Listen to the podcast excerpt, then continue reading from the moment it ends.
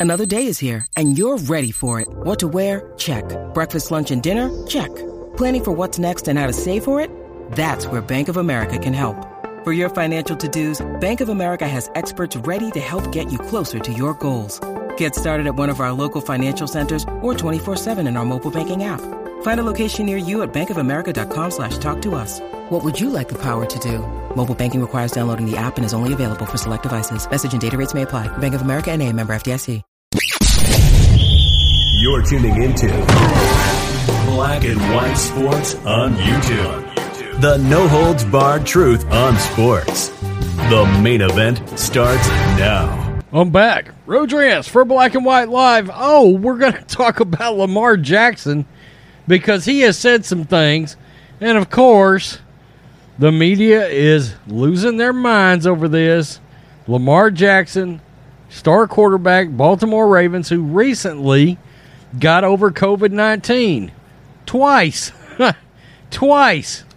Um, and he has come out and he has made some statements. And I promise you, it's going to trigger some people. We've said on this channel hey, if you want to get the shot, get the shot. If you don't, okay, that's fine too. And uh, we believe it's your personal freedom. We don't believe that workplaces and sports organizations should get involved in this. Well, let's get to this. Lamar Jackson still unsure about vaccine despite quote being heartbroken over catching COVID twice.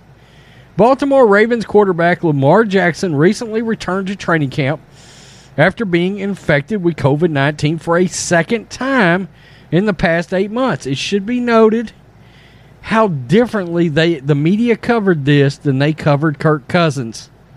The media crucified Cousins. They didn't exactly do that with Lamar Jackson. I don't know why, but you can certainly speculate as to why in the day and times that we are in right now. It's interesting. It seems to me both quarterbacks should be covered the same, but they have not been. Asked about his reaction after learning he tested positive for COVID again last month, Jackson said he was, quote, heartbroken. It was like, not again, not right now, Jackson added. Despite being frustrated over testing positive for the virus twice, Jackson remains unsure about getting vaccinated. Quote, I just got off the COVID list, Jackson said on Monday about the possibility of getting vaccinated in an effort to avoid testing positive for COVID for a third time. He says, I got to talk to my team about this and see how I feel about it. Keep, it, keep learning as much as I can about it, and we'll go from there. Asked again if that means he's considering getting vaccinated, Jackson was non committal. Quote, we'll see. The Raven star quarterback said, talking to doctors, we'll see. Nearly 90% of NFL players are reportedly vaccinated. I've got my doubts about those numbers, but okay. With the league attempting to incentivize getting the jab by enforcing strict protocols on those that remain unvaccinated. I don't agree with that route either. Uh, I don't think they should coerce these uh, players into getting vaccinated. Uh, Jimmy Jimmy Graham came out the other day and said he felt lied to, felt like he was forced to get the jab. Okay, a lot of these players got the jab because the protocols were supposed to lighten up, and now they have found out they're going to increase testing on vaccinated players, and some of the players are mad about that. Even Maryland GOP Governor Larry Hogan urged Jackson to get vaccinated last week, citing the strict rules and penalties being imposed by the NFL. In addition to social distancing protocols and travel restrictions, the NFL also consider game and paycheck forfeits if a team outbreak occurs among unvaccinated players, except I can tell you right now, the NFLPA came out with a strong stance. I did a video on it, came out with a strong stance last week and said, no, the NFL will not forfeit games the players will not have to forfeit salary. And there's a simple reason behind that it's called money. They are not going to call off games and get rid of those games completely uh, and then take away salaries because the NFL and these owners stand to make a boat ton of money off the games having been played, having been gone through with, because we know fans are being allowed in the stadiums now. Well, what does that tell you right there, right? Uh, they're going to want to make their money, and the NFLPA has already called their bluff. Okay, now this is this has been the source of controversy, and and uh, you know the reason why this is truly a story going into the season is because of the competitive imbalance in which it can cause.